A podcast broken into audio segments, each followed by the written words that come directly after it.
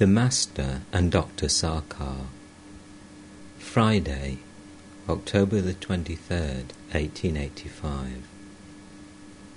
It was the day of the full moon following the Durga Puja, the worship of the Divine Mother. At ten o'clock in the morning, Sri Ramakrishna was talking to M, who was helping him with his socks. Master smiling. Why can't I cut my woolen scarf into two pieces and wrap them around my legs like socks? They will be nice and warm. M smiled. The previous evening, Sri Ramakrishna had had a long conversation with Dr. Sarkar. Referring to it, the Master said laughingly, I told him the story of the calf and about egotism being the cause of all suffering.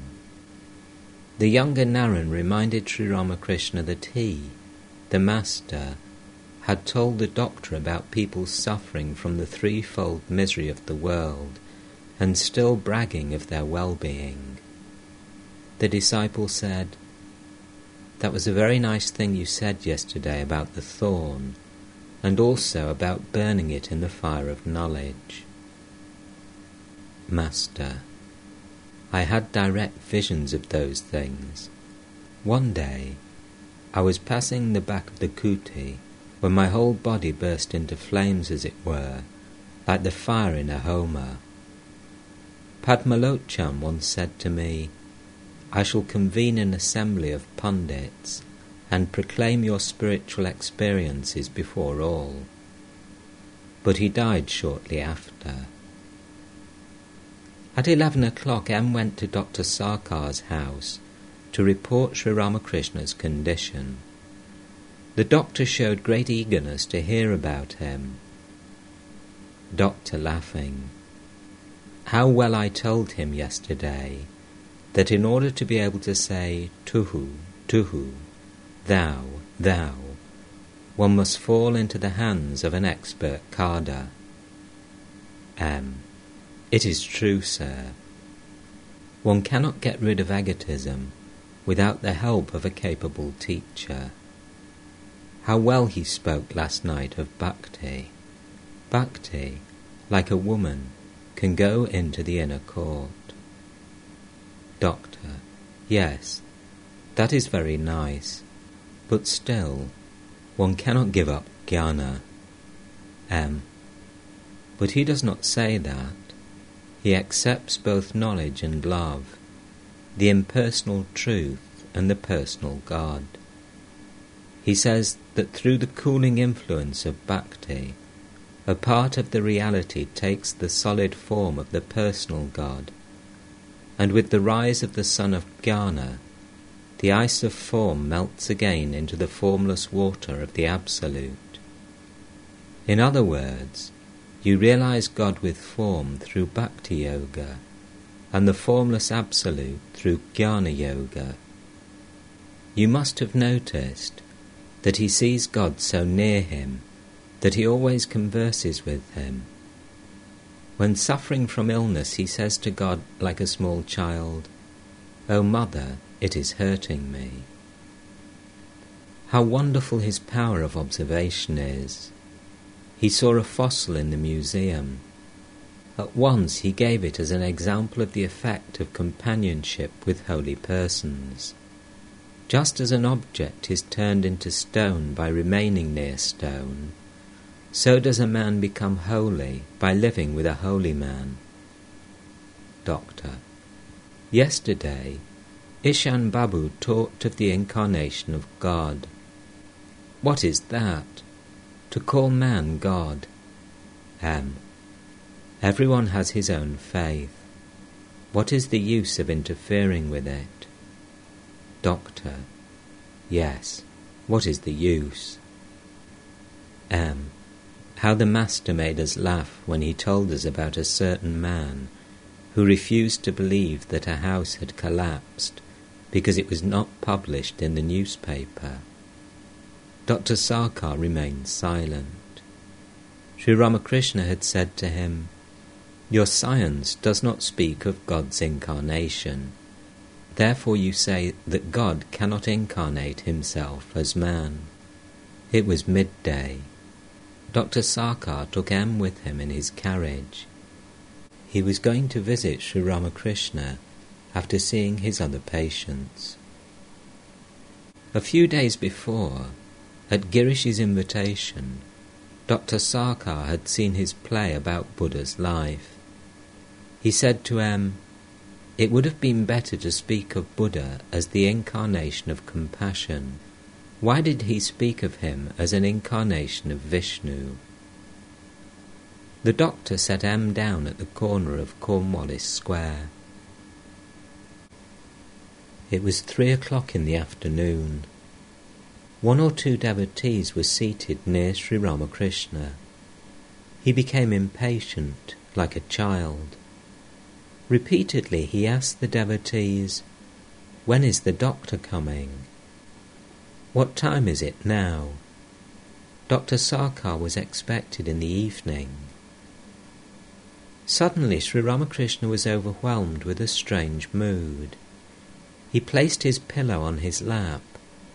Filled with maternal love, he began to caress it and hold it to his breast as if it were his child.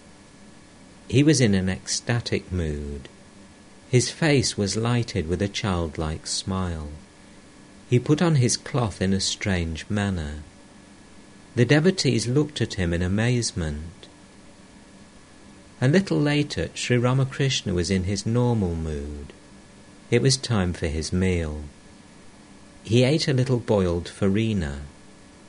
He was talking to M about his mystic experiences. Master to M aside. Do you know what I saw just now in my ecstatic state? There was a meadow covering an area of seven or eight miles through which lay the road to Sihor. I was alone in that meadow. I saw a sixteen-year-old Paramahamsa boy, exactly like the one I had seen in the Panchavati. A mist of bliss lay all around.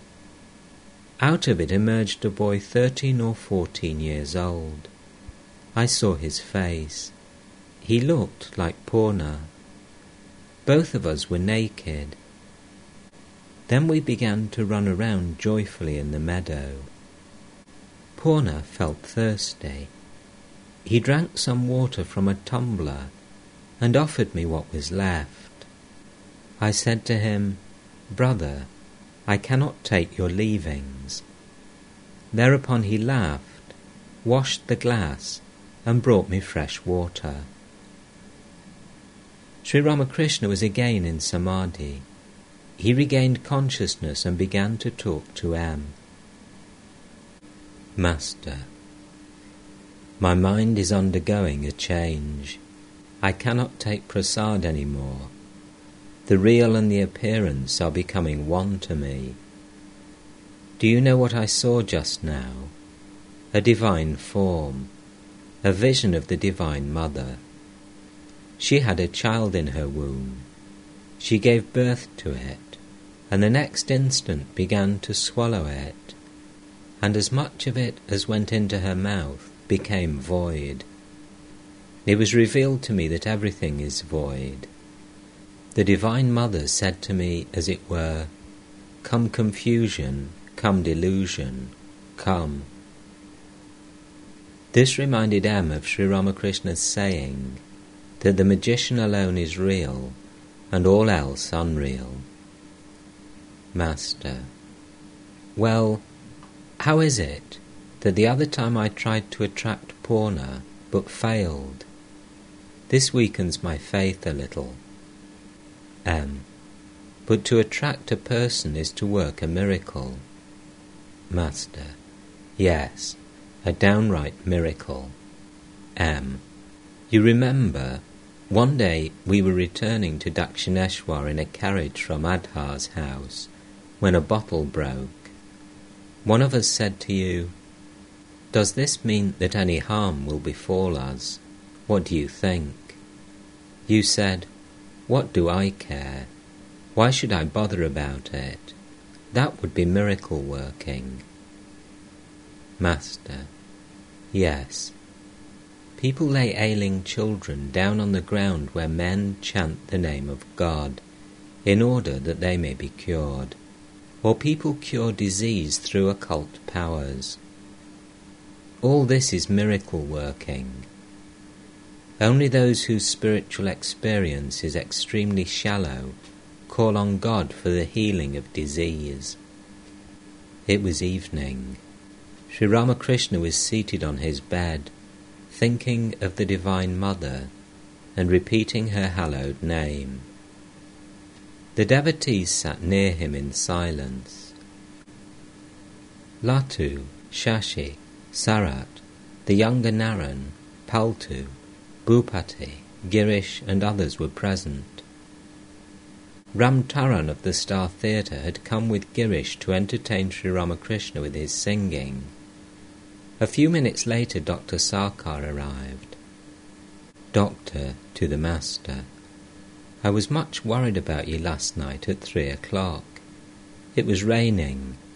I said to myself, who knows whether or not the doors and windows of his room are shut?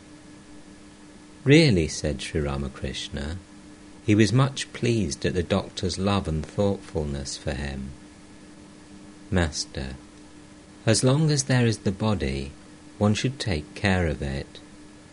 But I find that the body is quite separate from the self. When a man rids himself entirely of his love for woman and gold, then he clearly perceives that the body is one thing and the self another. When the milk inside the coconut is all dried up, then the kernel becomes separated from the shell. You feel the kernel rattling inside when you shake the coconut. Or it is just like a sword and its sheath. The sword is one thing and the sheath is another.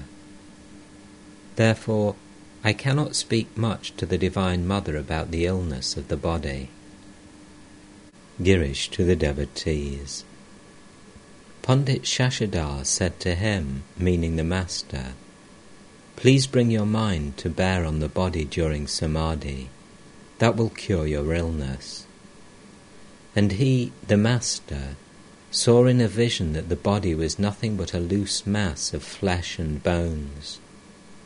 Master, once, a long time ago, I was very ill. I was sitting in the Kali temple.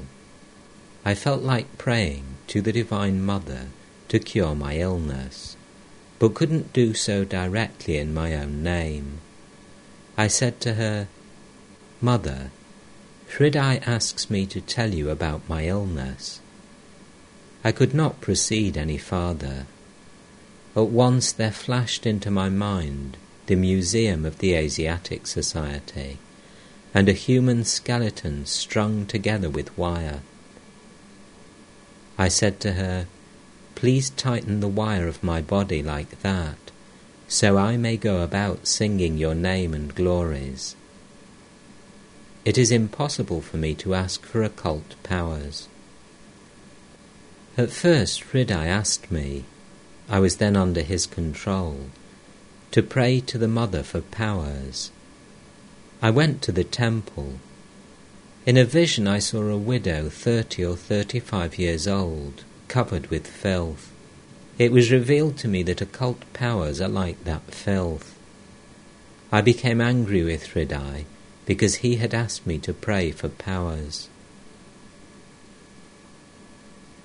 Ramtaran began to sing. Behold my Veena, my dearly beloved, my lute of sweetest tone. If tenderly you play on it, the strings will waken at your touch to rarest melodies. Tune it neither low nor high, and from it in a hundred streams the sweetest sound will flow. But over slack the strings are mute, and overstretched they snap in twain. Doctor to Girish. Is it an original song? Girish. No, it is an adaptation from Edwin Arnold. Ram Taran sang from the play The Life of Buddha. We moan for rest, alas, but rest can never find. We know not whence we come, nor where we float away. Time and again we tread this round of smiles and tears. In vain we pine to know whither our pathway leads, and why we play this empty play. We sleep although awake, as if by a spell bewitched. Will darkness never break into the light of dawn?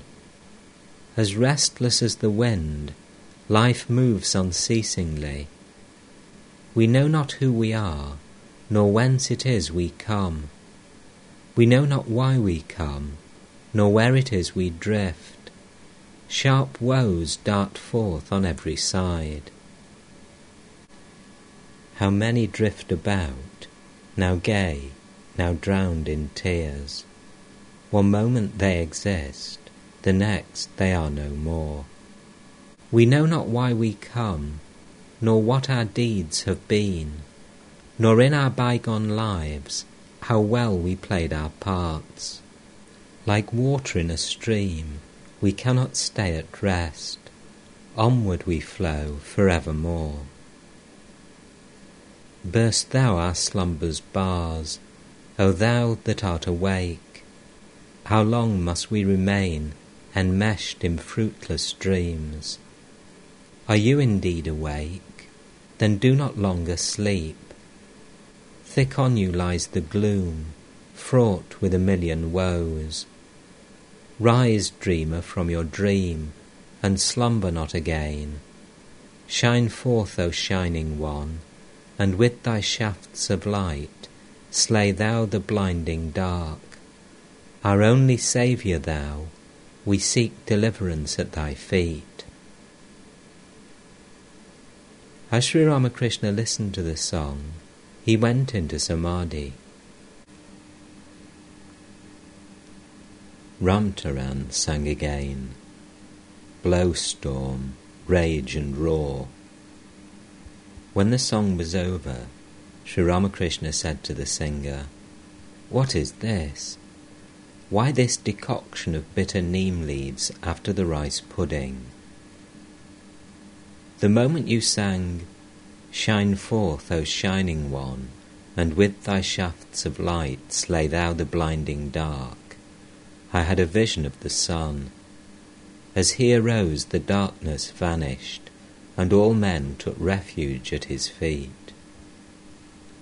Ramtaran sang again, O Mother, Saviour of the helpless, thou the slayer of sin, in thee do the three gunas dwell, Sattva, Rajas, and Tamas. Thou dost create the world, thou dost sustain it and destroy it. Binding thyself with attributes, thou yet transcendest them. For thou, O Mother, art the All. Kali art thou, and Tara, and thou the ultimate Prakriti. Thou art the fish, the turtle, the boar, and all other avatars. Earth, water, air, and fire art thou, and thou the sky, O Mother of the Absolute. The Samkhya, Patanjala, Mimamsaka, and Nyaya forever seek to fathom thee and know thine inmost nature. Vedanta and Vaisheshika are searching after thee, but none of them has found thee out. Though free of limitations, beginningless and without end, yet for thy loving Bhakta's sake thou wearest varying forms. The terrors of this world thou dost remove, and thou dost dwell alike in present, past, and future. Thou dost appear with form to him who loves thee as a person. Thou art the Absolute to him who worships formless truth. Some there are who speak alone of the resplendent Brahman. Even this, O blissful Mother, is nothing else but thee. Each man according to his measure makes his image of the truth. calling it the highest Brahman. Beyond this does Turiya shine, the indescribable. O Mother of all things, who dost pervade the universe, every one of these art thou. Then he sang, Dear friend, my religion and piety have come to an end. No more can I worship Mother Shyama. My mind defies control. Oh, shame on me, bitter shame. I try to meditate on the mother with sword in hand, wearing her garland of human heads. But it is always the dark one, wearing his garland of wild wood flowers and holding the flute to his tempting lips, that shines before my eyes. I think of the mother with her three eyes, but alas, I see him alone with the arching eyes, and I forget all else. O oh, shame upon me, bitter shame! I try to offer fragrant flowers at the mother's feet, but the ravishing thought of his graceful form unsettles my helpless mind, and all my meditations, meant for the naked one, are drawn away by the sight of his yellow scarf. Sri Ramakrishna was in an ecstatic mood as he listened to the song. The musician sang again, O Mother, who has offered these red hibiscus flowers at thy feet? I beg of thee, O Mother, place one or two upon my head. Then I shall cry aloud to thee, O Mother, Mother, and I shall dance around thee and clap my hands for joy and thou wilt look at me and laugh, and tie the flowers in my hair.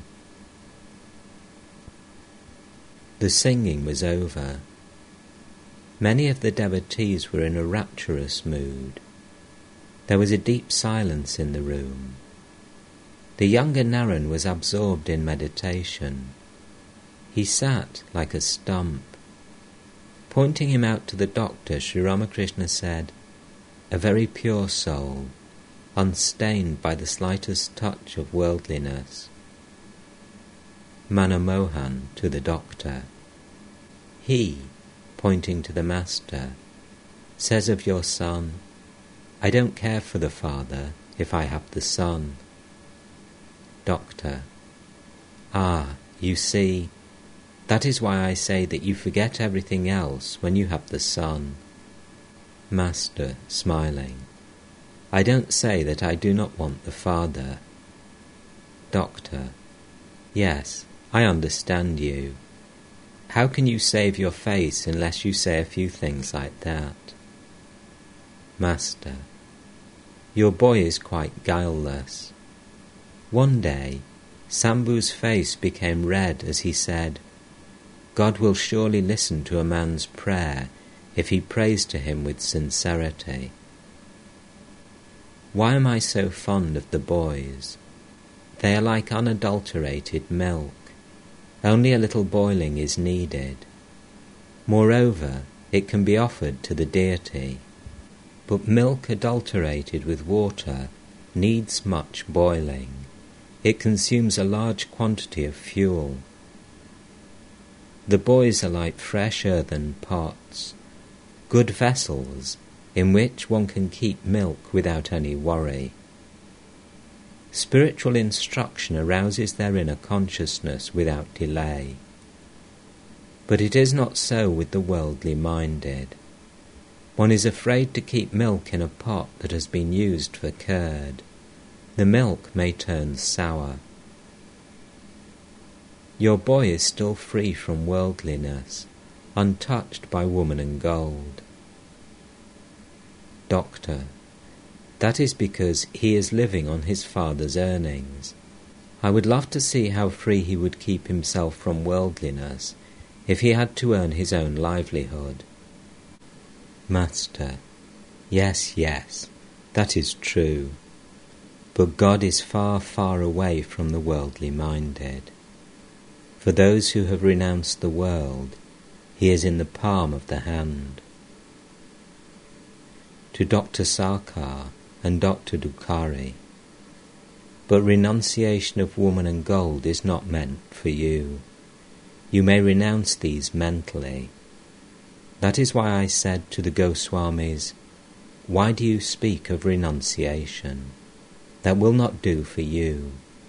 You have to attend to the daily worship of Shyama Sundar. Total renunciation is for sannyasis. They must not look even at the picture of a woman. To them, a woman is poison. They must keep themselves at least ten cubits away from her, and if that is not possible, at least one cubit. And they must not talk much with a woman, no matter how devout she may be. Further, they should choose their dwelling at a place where they will never, or scarcely ever, see the face of a woman.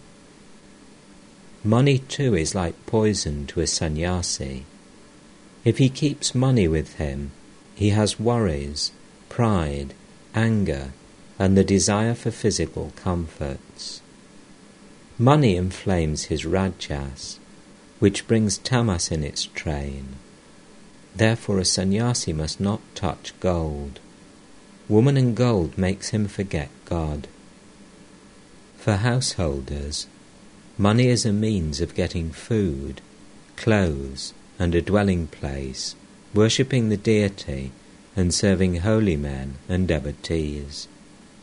It is useless to try to hoard money. With great labour the bees build a hive, but a man breaks it and takes the honey away. Doctor, whom shall we hoard for? For a wicked son, perhaps. Master, it is not a wicked son alone. Perhaps the wife is unchaste. She may have a secret lover. Perhaps she will give him your watch and chain. You should not renounce woman completely. It is not harmful for a householder to live with his wife. But after the birth of one or two children, husband and wife should live as brother and sister. It is attachment to woman and gold that begets pride of learning, pride of money, and pride of social position. One cannot attain divine knowledge till one gets rid of pride. Water does not stay on the top of a mound but into lowland it flows in torrents from all sides. Doctor, but the water that flows into the low land from all sides contains good water and bad water, muddy water and ditch water. Again, there are hollows on mountain tops as well, as at Nainital and Manasarovar. These contain only pure water from the sky. Master, only pure water from the sky, that is good. Doctor, further, from an elevated place, the water can be distributed on all sides. Master smiling. A certain man came to possess a Siddha mantra. He then went to the top of a hill and cried aloud, Repeat this mantra and you will realize God. Doctor, Yes, Master. But you must remember one thing. When his soul feels restless for God, a man forgets the difference between good water and ditch water. In order to know God, he sometimes goes to good men, sometimes to imperfect man. Dirty water cannot injure an aspirant if God's grace descends on him. When God grants him knowledge, he reveals to the aspirant what is good and what is bad. There may be hollows on the top of a hill, but they cannot exist on the hill of the wicked ego. Only if it is an ego of knowledge or an ego of bhakti does the pure water from the sky collect there. It is true that the water from a hilltop may flow in all directions but that is possible only from the hill of the ego of knowledge. One cannot teach men without the command of God. After attaining knowledge, Shankaracharya retained the ego of knowledge in order to teach mankind. But to lecture without realizing God, what good will that do? I went to the Nandan Bagan Brahmo Samaj. After the worship, the preacher gave a lecture from the raised platform. He had written it at home. As he read from the manuscript, he looked around. While meditating, he opened his eyes from time to time to look at people. The instruction of a man who has not seen God does not produce the right effect.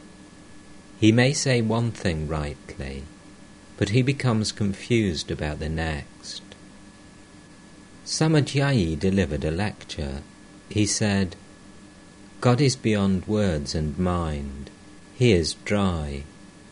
Worship Him through the bliss of your love and devotion. Just see, he thus described God, whose very nature is joy and bliss. What will such a lecture accomplish? Can it teach people anything? Such a lecturer is like the man who said, My uncle's cowshed is full of horses. Horses in a cowshed. All laugh. From that you can understand that there were no horses at all. Doctor smiling. Nor cows either. All laughed. In the meantime, the devotees who had been in a rapturous state had regained their normal mood.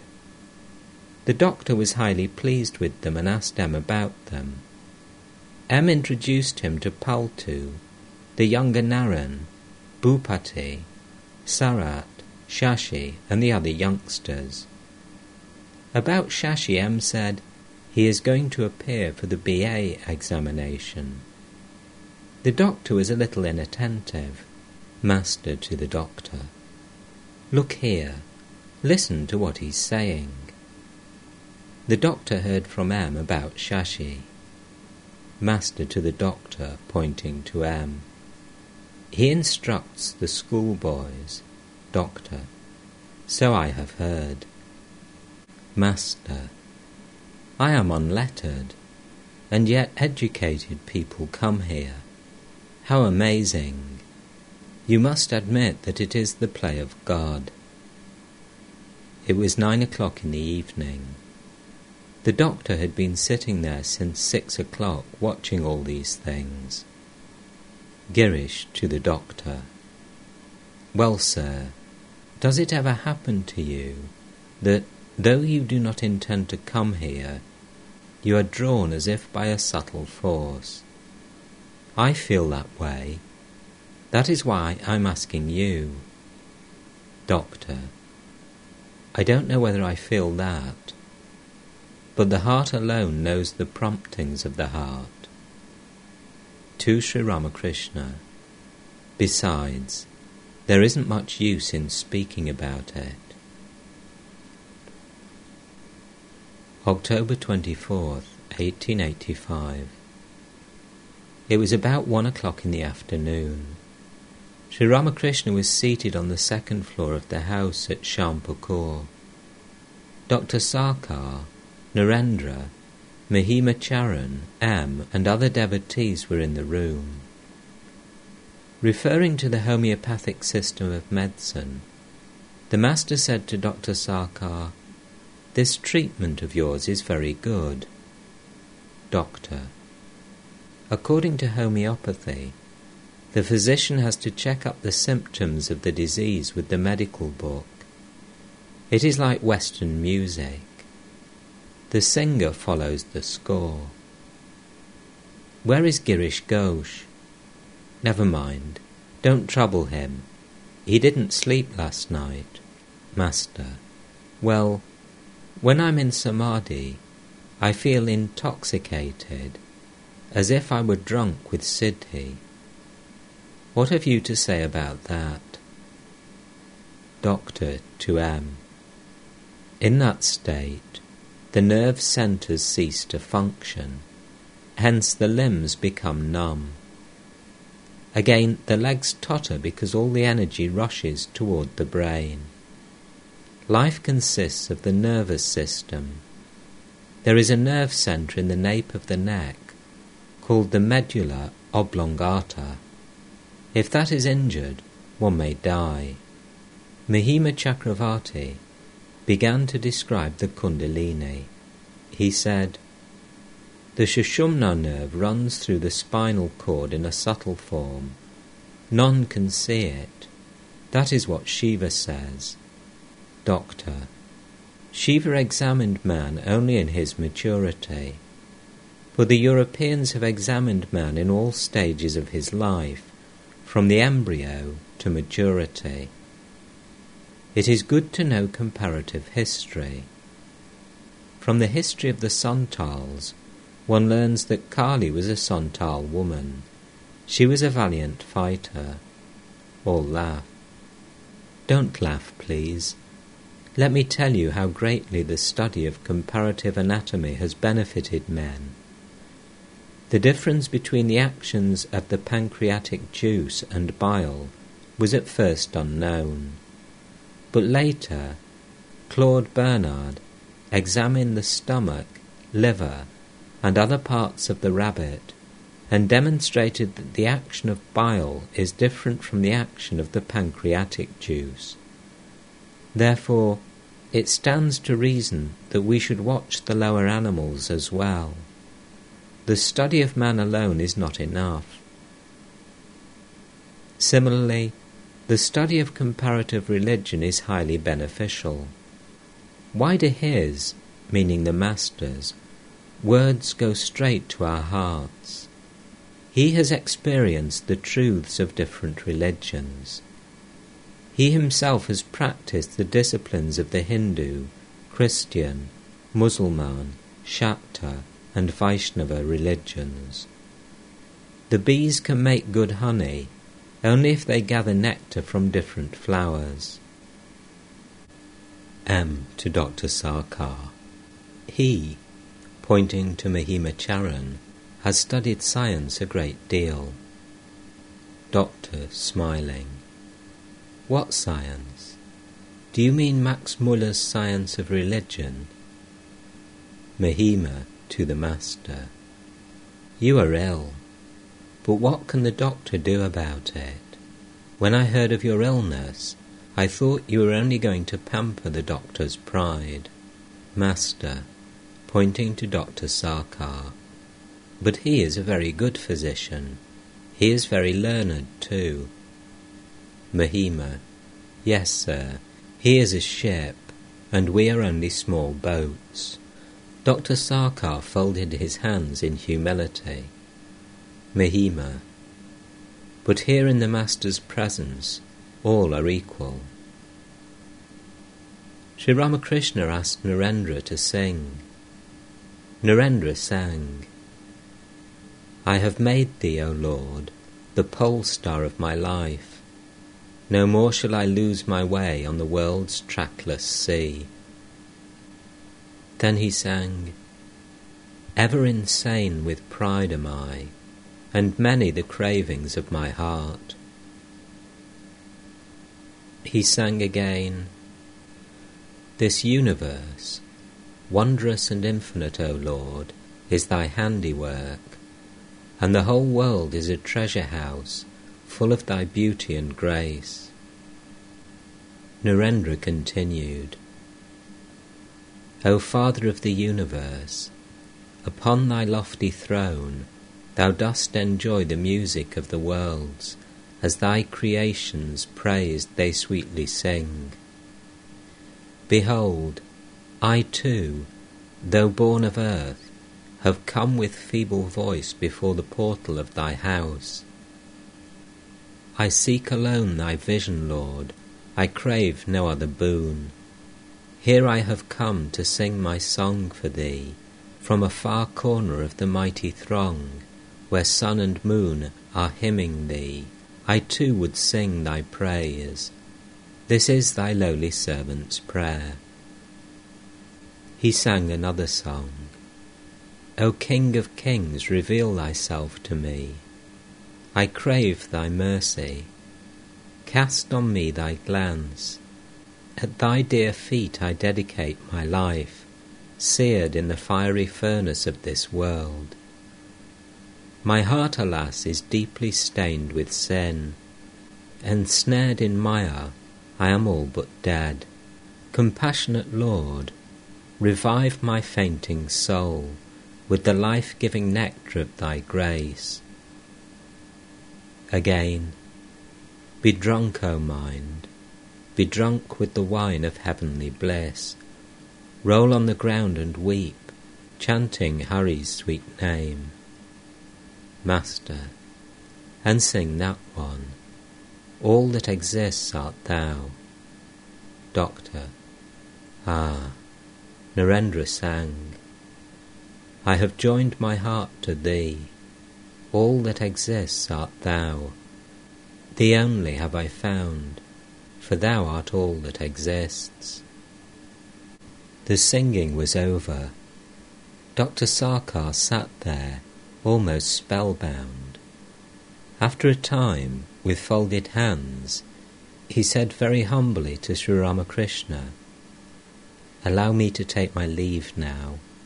I shall come again tomorrow. Master. Oh, stay a little. Girish Ghosh has been sent for. Pointing to Mahima. He is a scholar, yet he dances in the name of Hari. He has no pride. He went to Konnagar just because we were there. He is wealthy. He is free. He serves nobody. Pointing to Narendra, what do you think of him? Doctor, excellent. Master, pointing to a devotee. And him, Doctor, splendid.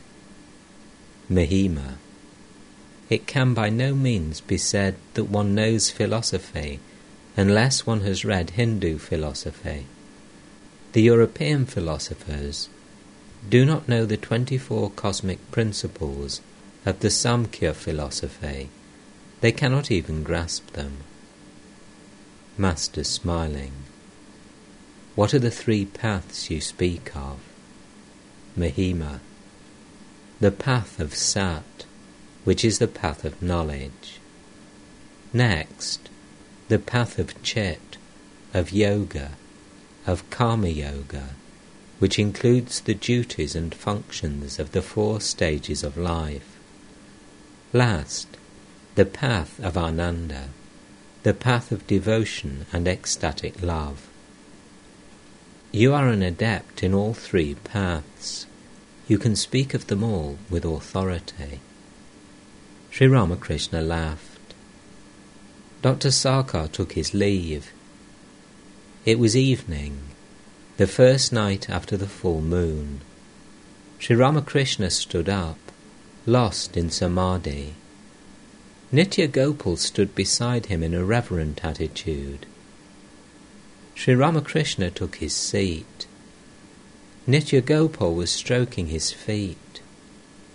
Devendra Kalipada, and many other devotees were seated by his side. Master to the devotees. My mind tells me that Nitya Gopal's present state will undergo a change. His entire mind will be concentrated on me, on him who dwells in me. Don't you see how Narendra's whole mind is being drawn toward me? Many of the devotees were taking their leave. Sri Ramakrishna stood up. Referring to japa, he said to a devotee, Japa means silently repeating God's name in solitude. When you chant His name with single minded devotion, you can see God's form and realize Him. Suppose there is a piece of timber sunk in the water of the Ganges and fastened with a chain to the bank. You proceed link by link, holding the chain, and you dive into the water and follow the chain. Finally, you're able to reach the timber. In the same way, by repeating God's name, you become absorbed in him and finally realize him. Kalipada, smiling to the devotees. Ours is a grand teacher. We're not asked to practice meditation, austerity, and other disciplines. Suddenly, Sri Ramakrishna said, This is troubling me. The Master's throat was hurting him. Devendra said, Your words cannot fool us any more. He thought that the Master feigned illness to hoodwink the devotees. Most of the devotees departed. It was arranged that a few of the younger men should stay to nurse the Master by turns. M was also going to spend the night there. Sunday, October the 25th, 1885. It was about half past six in the morning when M arrived at Shyampukur and asked Sri Ramakrishna about his health. He was on his way to Dr. Sarkar to report the Master's condition. The Master said to M, Tell the doctor that during the early hours of the morning my mouth becomes filled with water and I cough. Also ask him if I may take a bath. After seven o'clock, M came to Dr. Sarkar's house and told him about the master's condition. The physician's old teacher and one or two friends were in the room. Dr. Sarkar said to his teacher, Sir, I have been thinking of the Paramahamsa since three in the morning. I couldn't sleep at all. Even now he is in my mind. One of the doctor's friends said to him, Sir, I hear that some speak of the Paramahamsa as an incarnation of God. You see him every day. How do you feel about it? Doctor, I have the greatest regard for him as a man. M. To the doctor's friend. It is very kind of Dr. Sarkar to treat him. Doctor. Kindness? What do you mean? M. Not toward him, but toward us. Doctor. You see, you don't know my actual loss on account of the Paramahamsa. Every day I fail to see two or three patients. When the next day I go to their houses of my own accord, I cannot accept a fee, since I am seeing them without being called. How can I charge them for my visit? The conversation turned to Mahima Chakravarti. He had been with the Master when Dr. Sarkar had visited him the previous Saturday. Pointing to the doctor, Mahima had said to Sri Ramakrishna, Sir, you yourself have created this disease in order to pamper the doctor's pride. M. To the doctor. Mahima Chakravarti used to come to your place to attend your lectures on medical science. Doctor, is that so? How full of tamas he is! Didn't you notice it? I saluted him as God's lower third. There exist in God sattva, rajas, and tamas. Tamas is the third and an inferior quality. Didn't you hear him say to the Paramahamsa, You yourself have created this disease in order to pamper the doctor's pride?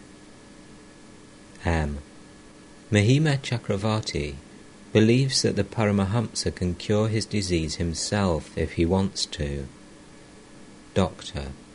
What? Cure that disease himself? Is that possible? We are physicians. We know what cancer is. We ourselves cannot cure it. And he to cure himself? Why, he doesn't know anything about cancer. To his friends. The illness is no doubt incurable, but these gentlemen have been nursing him with sincere devotion.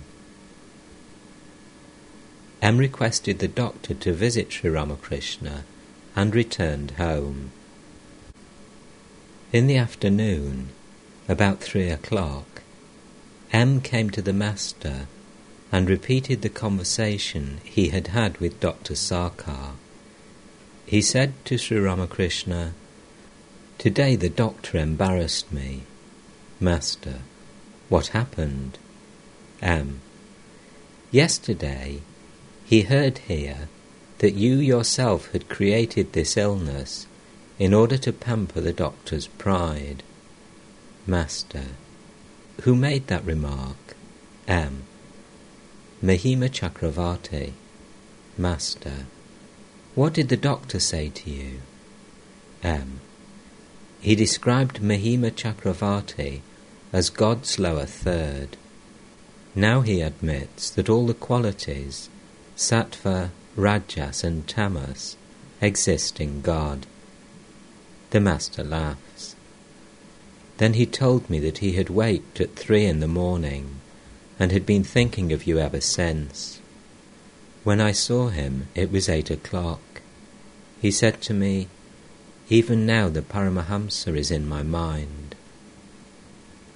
Master, laughing, You see, he has studied English. I cannot ask him to meditate on me, but he is doing it all the same, of his own accord. M. He also said about you, I have the greatest regard for him as a man.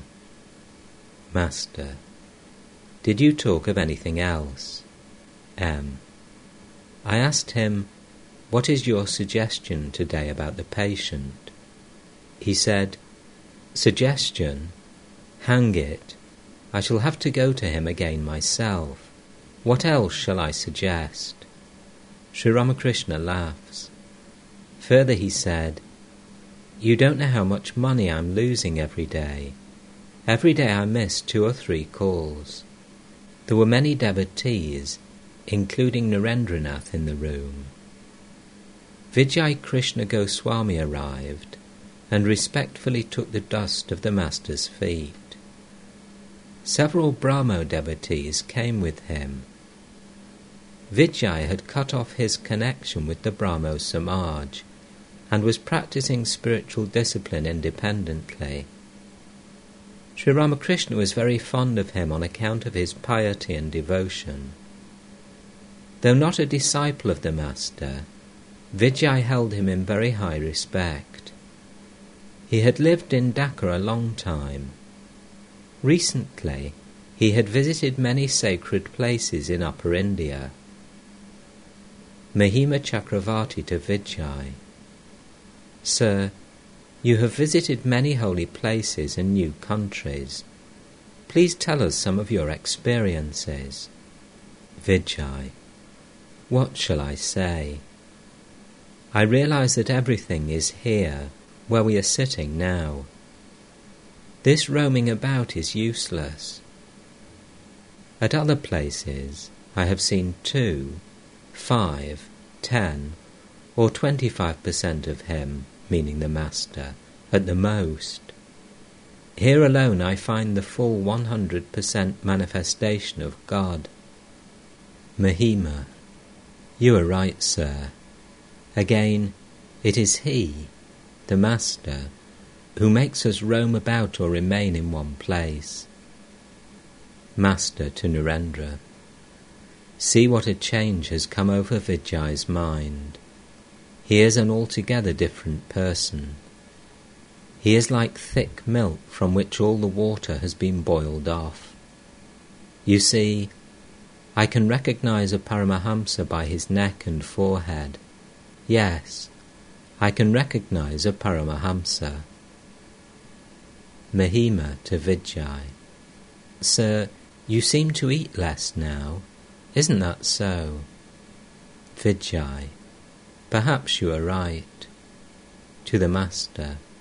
I heard about your illness and have come to see you. Again, in Dhaka, Master. What about Dhaka? Vijay did not reply and was silent a few moments. Vijay. It is difficult to understand him, meaning the Master, unless he reveals himself. Here alone is the 100% manifestation of God. Master, Kedar said the other day, at other places we don't get anything to eat, but here we get a stomachful. Mahima, why a stomachful? It overflows the stomach. Vijay to the Master with folded hands. I have now realized who you are. You don't have to tell me. Master in a state of ecstasy. If so, then so be it. Saying, Yes, I have understood, Vijay fell prostrate before the Master. He held the Master's feet on his chest and clung to them. The Master was in deep samadhi, motionless as a picture. The devotees were overwhelmed by this sight. Some burst into tears, and some chanted sacred hymns. All eyes were riveted on Sri Ramakrishna. They viewed him in different ways, according to their spiritual unfoldment. Some as a great devotee, some as a holy man, some as God incarnate. Mahimacharan sang with tears in his eyes, Behold, behold the embodiment of divine love. Now and then he chanted, as if enjoying a glimpse of Brahman, the transcendental, beyond the one and the many, existence, knowledge, bliss, absolute. Navagopal was weeping. Bhupati sang, Hallowed be Brahman, the absolute, the infinite, the fathomless, higher than the highest, deeper than the deepest depths. Thou art the light of truth, the fount of love, the home of bliss. This universe, with all its manifold and blessed modes, is but the enchanting poem of thine inexhaustible thought. Its beauty overflows on every side. O thou poet, great and primal, in the rhythm of thy thought, the sun and moon arise and move toward their setting. The stars, shining like bits of gems, are the fair characters in which thy song is written across the blue expanse of sky. The year, with its six seasons, in tune with the happy earth, proclaims thy glory to the end of time. The colours of the flowers reveal thy sovereign beauty, the waters in their stillness, thy deep serenity. The thunderclap unveils to us the terror of thy law, Deep is thine essence, truly. How can a foolish mind perceive it? Wondering, it meditates on thee from yuga to yuga's end. Millions upon millions of suns and moons and stars bow down to thee, O Lord, in rapturous awe. Beholding thy creation, men and women weep for joy. The gods and angels worship thee O all-pervading presence, O thou the fount of goodness, bestow on us thy knowledge, bestow on us devotion, bestow pure love and perfect peace, and grant us shelter at thy hallowed feet. Bhupati sang again, Upon the sea of blissful awareness, waves of ecstatic love arise, rapture divine, play of God's bliss, Oh, how enthralling! He sang a third song. Here vanish my fear and my delusion, my piety, rituals, and good works. Here vanish my pride of race and caste. Where am I? Where art thou, O Hari? Thou hast stolen my life and soul, and now, O friend, thou dost desert me. Ah, what a fool I was to come here to the shore of this sea of love. Full to the brim with heavenly bliss is filled this little soul of mine. Prem Das says, Hearken one and all, This in truth is the way of God. After a long time, Sri Ramakrishna regained consciousness of the world. Master, to M. Something happens to me in that state of intoxication. Now I feel ashamed of myself. In that state, I feel as if I were possessed by a ghost. I cease to be my own self. While coming down from that state, I cannot count correctly. Trying to count, I say one, seven, eight, or some such thing. Narendra, it is because everything is one. Master, no, it is beyond one and two. Mahima, yes, you are right. It is neither one nor two. Master, there reason withers away. God cannot be realized through scholarship. He is beyond the scriptures the Vedas, the Puranas, and Tantras. If I see a man with even one book in his hand, I call him a Rajarshi, though he is a Jnani. But the Brahmarshi has no outer sign whatsoever. Do you know the use of the scriptures? A man once wrote a letter to a relative asking him to send five seers of sweetmeats and a piece of cloth. The relative received the letter, read it, and remembered about the sweetmeats and the cloth. Then he threw the letter away. Of what further use was it? Vijay. I see that the sweetmeat has been sent. Master. God incarnates himself on earth in a human body. He is no doubt present everywhere and in all beings. But man's longing is not satisfied unless he sees God in a human form. Man's need is not satisfied without the divine incarnation. Do you know what it is like? By touching any part of a cow, you undoubtedly touch the cow herself. Even by touching her horns, you touch the cow. But the milk comes through the cow's udder. Mahima. If a man wants milk, he must put his mouth to the udder. What will he get by sucking the horns? All laugh. Vijay. But a calf first licks other parts of the cow Master smiling. True, but seeing the calf doing so, perhaps someone puts its mouth to the udder.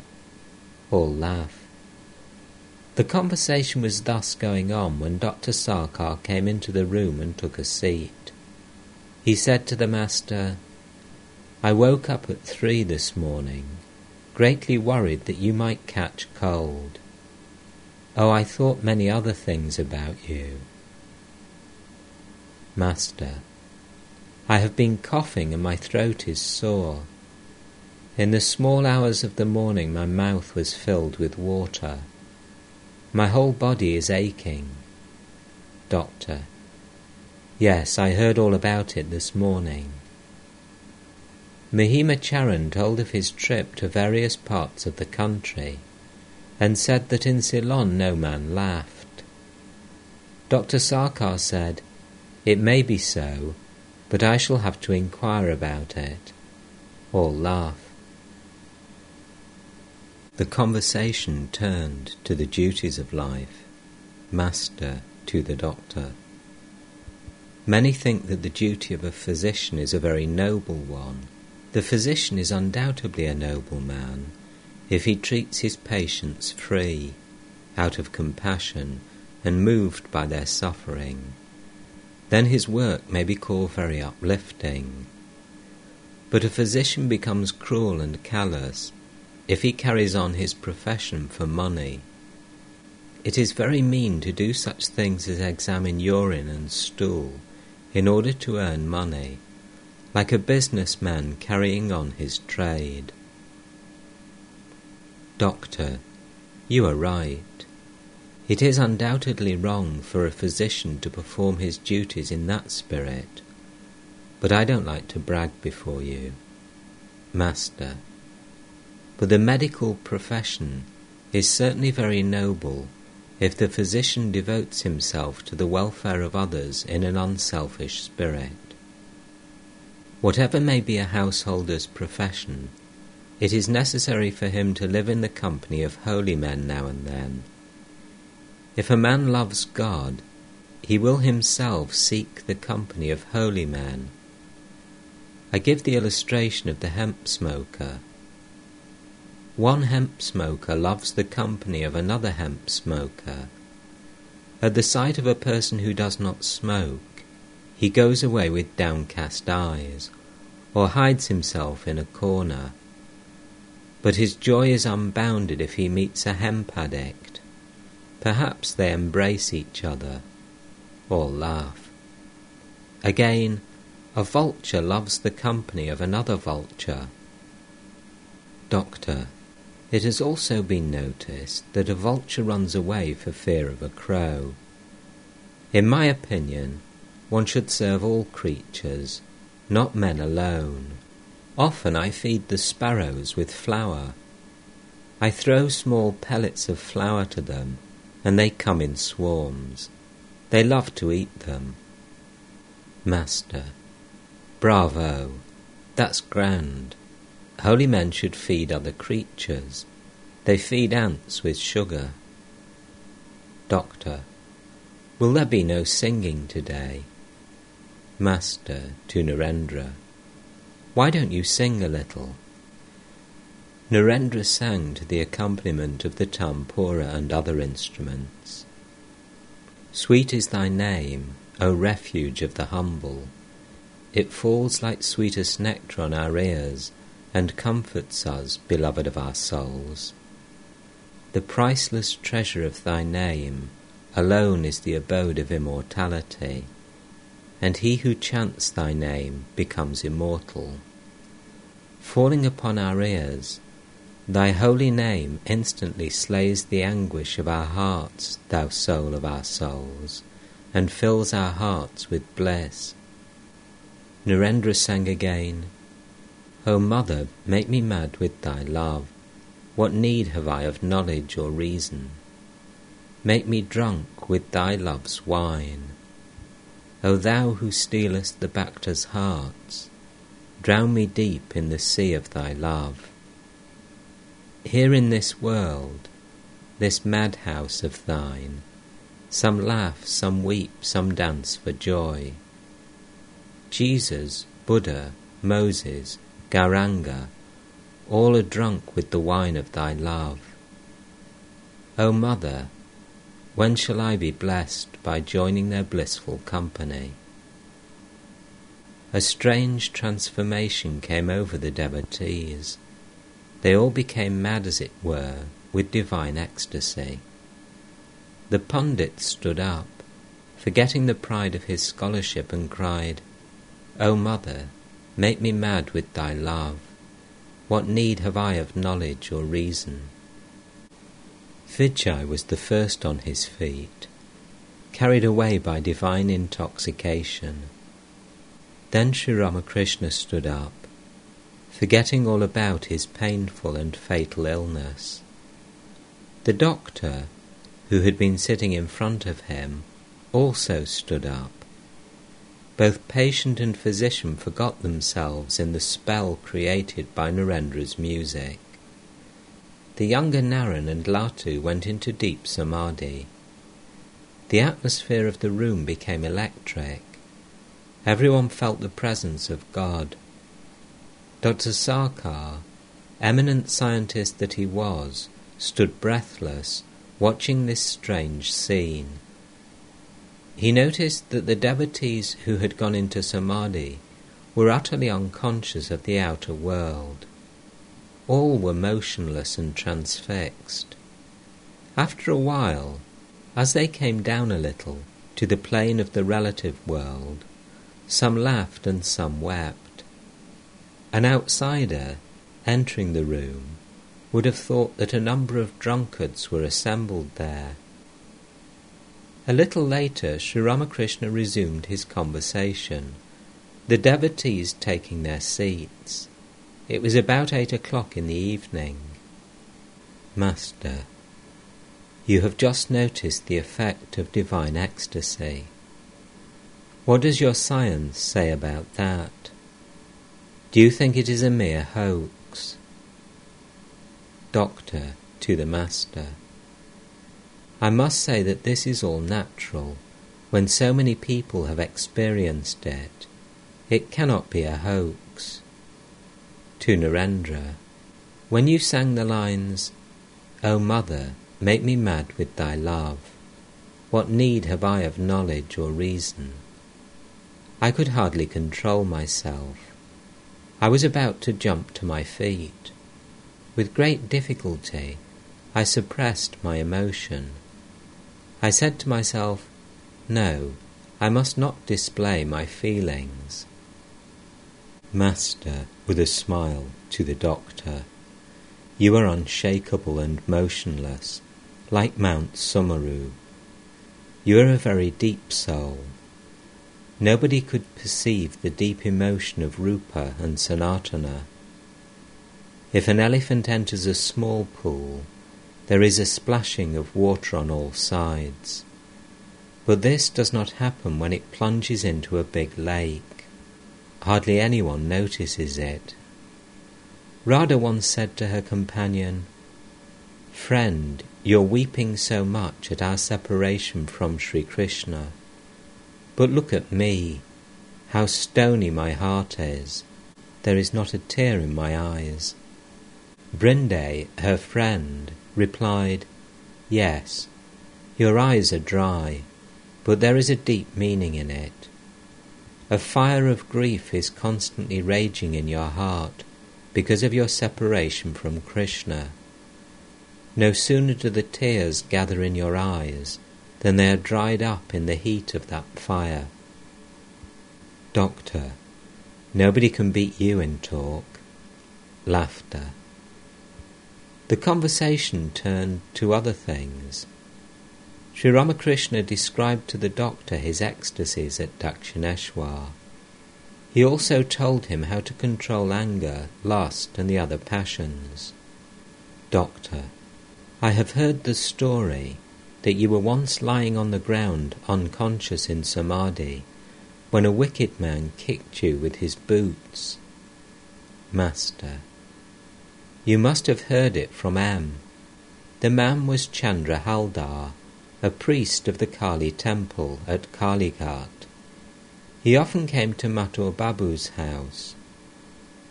One day, I was lying on the ground in an ecstatic mood. The room was dark. Chandra Haldar thought I was feigning that state in order to win Mathur's favour. He entered the room and kicked me several times with his boots. It left black marks on my body. Everybody wanted to tell Mathur Babu about it but I forbade them. Doctor, this is also due to the will of God. Thus you have taught people how to control anger and practice forgiveness. In the meantime, Vijay had become engaged in conversation with the other devotees. Vijay, I feel as if someone were always moving with me he shows me what is happening even at a distance. Narendra, like a guardian angel. Vijay, I have seen him, meaning the Master, in Dhaka. I even touched his body. Master with a smile, it must have been someone else. Narendra, I too have seen him many a time to Vijay, How can I say I do not believe your words?